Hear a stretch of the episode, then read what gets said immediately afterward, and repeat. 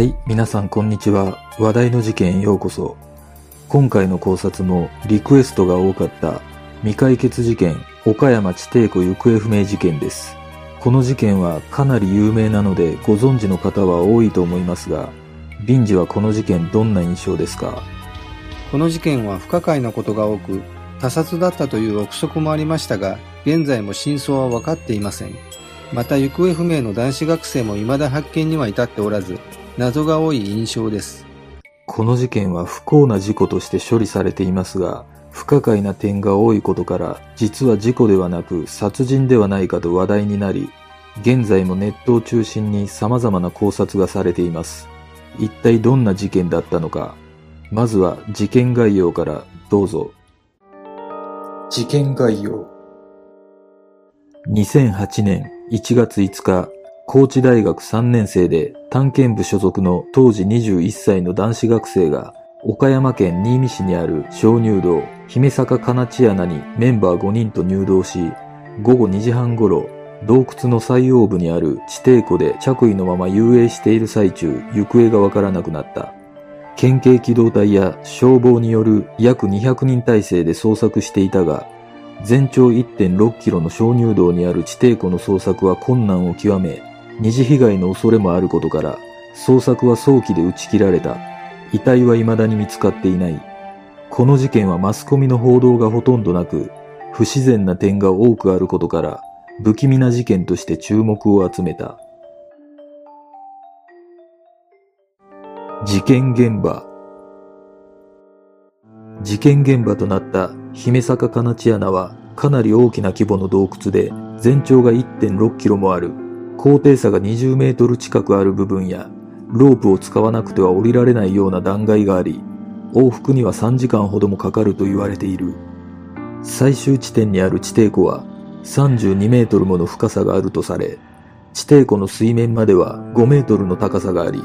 ロープがないと水面へと降りられるような場所ではないという。実際に現場で捜索活動に当たったという警察官は、今までの現場で3本の指に入るほど過酷な場所だったと話している。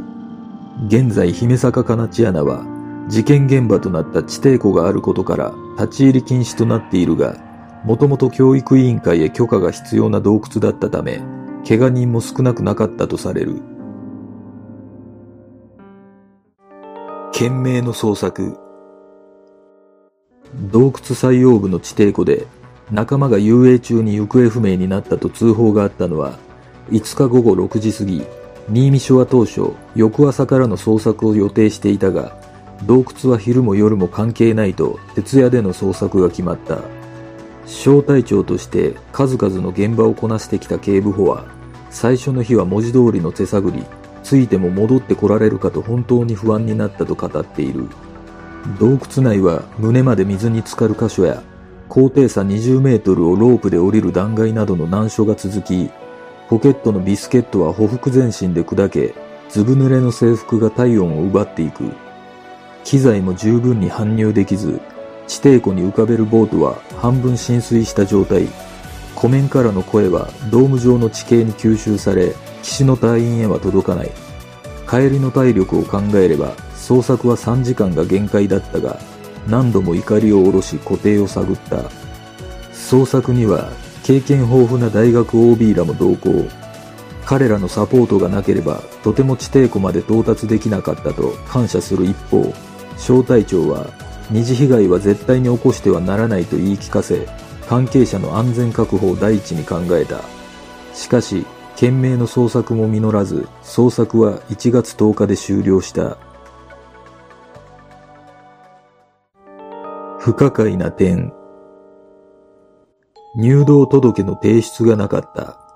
本来であれば、この洞窟は教育委員会に入道届を出して、許可を得てからではないと入れない決まりになっている。大学生の部活動の一環であれば、なおさらしっかり許可をもらう必要がある。しかし、この事件が起こった時、入道届を出していなかったことが事件後に発覚している。なぜ入道届を出していなかったのか。事故に関わる理由があるのではないかと疑問視する見方がある。メンバーの不可解な証言。事件後、同行していたメンバー4人への聞き取りが始まり、その証言が明らかになると、不可解な点がいくつか出てきた。行方がわからなくなった男子学生は、地底湖の壁にタッチをするために泳いでいて、その途中で姿が見えなくなったと言われている。この行為はサークルでの恒例行事だとされていた。しかし、5人いたメンバーのうち、地底湖を泳いだのは、行方不明の男子学生だけだった。さらに、4人のメンバーは、男子学生がタッチといった声は聞こえたと話すものの、溺れた姿は誰も見ていないと証言している。また、男子学生が行方不明になった後、他のメンバーは救助活動をせずに戻ってきている。突然消えてしまった仲間がいるのにもかかわらず、地底湖に残った仲間は誰一人いなかったとされる。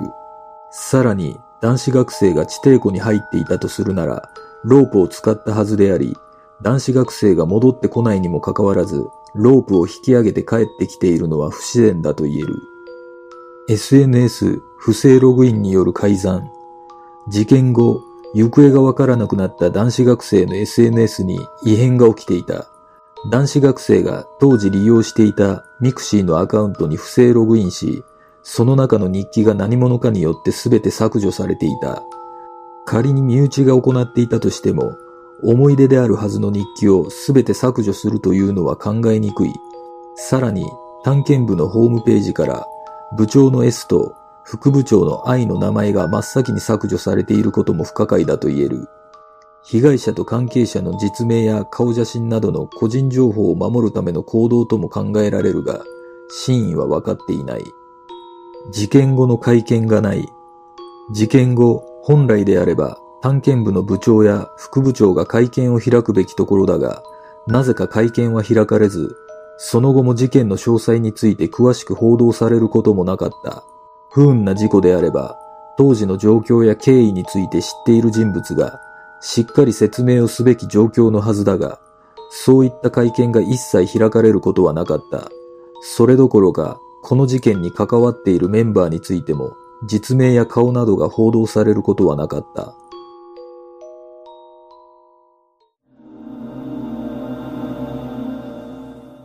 SNS 不正ログインによる改ざんについてですが、男子学生と部長は過去に付き合っていたという情報があるようで、部長は男子学生の日記を見られると自分によからぬ疑いがかかるのではと思い消去したと囁かれています。また事件後の会見がなかったことについては、大学は風評被害を避けるため警察と協議し、メディアに報道規制を行ったからではないでしょうか。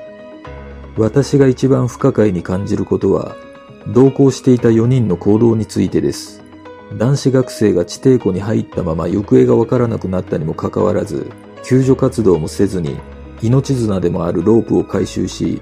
全員で戻ってきたという行動は、やはり不自然だと思います。そもそも5人のメンバーは本当に洞窟に入ったのでしょうか地底湖に誰も残らなかったことや、ロープを回収して戻ったという証言も初めから入道していないとすれば納得ができるのですが、そうなると男子学生の行方はとなりますが、皆さんはどう思いますか？探検部の実態実は、この探検部の実態には様々な噂がある。探検部のメンバーのブログに書かれている内容からすると、この探検部は非常にマナーが悪く、危険なことを繰り返していたことが伺える。その内容は鍾乳洞内で飲み会をしていたようで、ブログにはクリスマスイブに洞窟内に持ってきたケーキを食べたと書いてあり、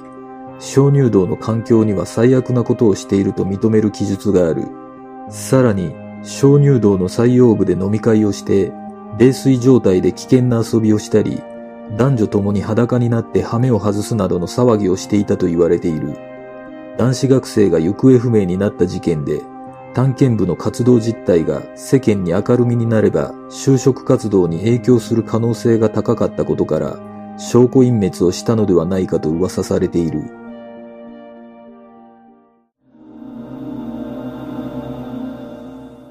探検部はこの地底湖にしばしば訪れていたようで、その際の恒例行事として地底湖の奥まで行って壁にタッチさせるというものがあったそうですが、この行為が死の危険と隣り合わせだという認識を持っていたとは到底思えません。そんな探検部の実態が世間に明るみになると責任を追及され、今後のサークル存続にも影響すると考え、証拠隠滅とも取られる行動を取ったのではないでしょうか。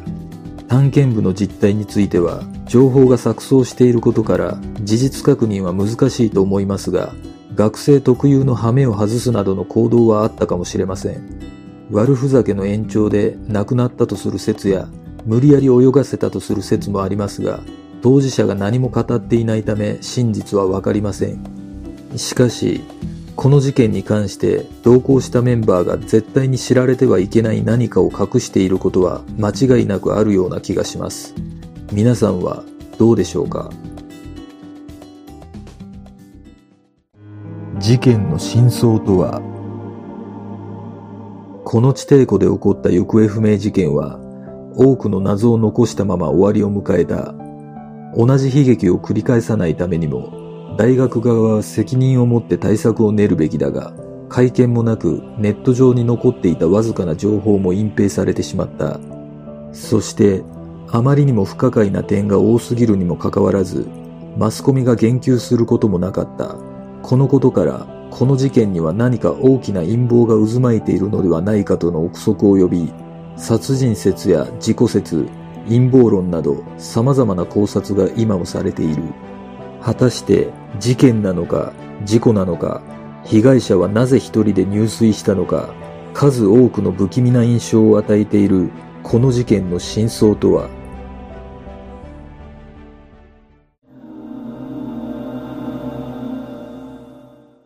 事件後メンバー4人は男子学生の溺れた姿を誰も見ていないと証言していますが、岸から地底湖全体は見渡せなかったはずですので、姿が見れなくても不思議ではなかったと思います。もし仮に男子学生がお酒を飲み着衣のまま泳いだとすると、1月の極寒で心疾患を起こし溺れた可能性が高いのではと考えられます。そしてこの地底湖は古くからの言い伝えで吸い込み穴と言われ、水面下には近くの諏訪道へとつながる穴が開いているそうです。もしかすると男子学生は水流でこの穴へ吸い込まれてしまったため、警察の捜索でも発見できなかったのではないでしょうか。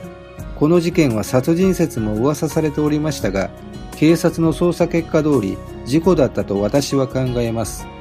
かなり思い切った考察になりますが、私が思うこの事件の真相は、男子学生は事故ではなく失踪の可能性があるのではないかと考えます。男子学生は死亡という形で失踪しなければならない何らかの理由があり、探検部のメンバーが男子学生の失踪を手伝ったのではないかというものです。実は、この仮説を立てることで不可解な点が理解できます。まず、入道届を出さなかったのは、そもそも洞窟に入る予定がないこと、そして、溺れた姿を見ていない、救助活動をしていない、ロープを引き上げた、遺体が見つからなかったというのも入道していないとすれば納得できます。さらに、不正ログインについては、失踪した本人がどこかで自分のアカウントにログインし、探検部に迷惑がかからないように自ら痕跡を削除したかもしれません。そういった経緯から、本当は事故ではなかったために会見を開くこともできなかったとも考えられます。もちろんこれはあくまでも推測でしかありませんが、この事件の真実が明らかになる日が来ることを願います。では、今回の考察は以上となります。次の動画を見たいという方はグッドボタン、チャンネル登録お願いします。よかったらコメント欄に考察してほしい事件などがあればコメントお願いします。この動画を見ていただいてありがとうございます。では次の考察で。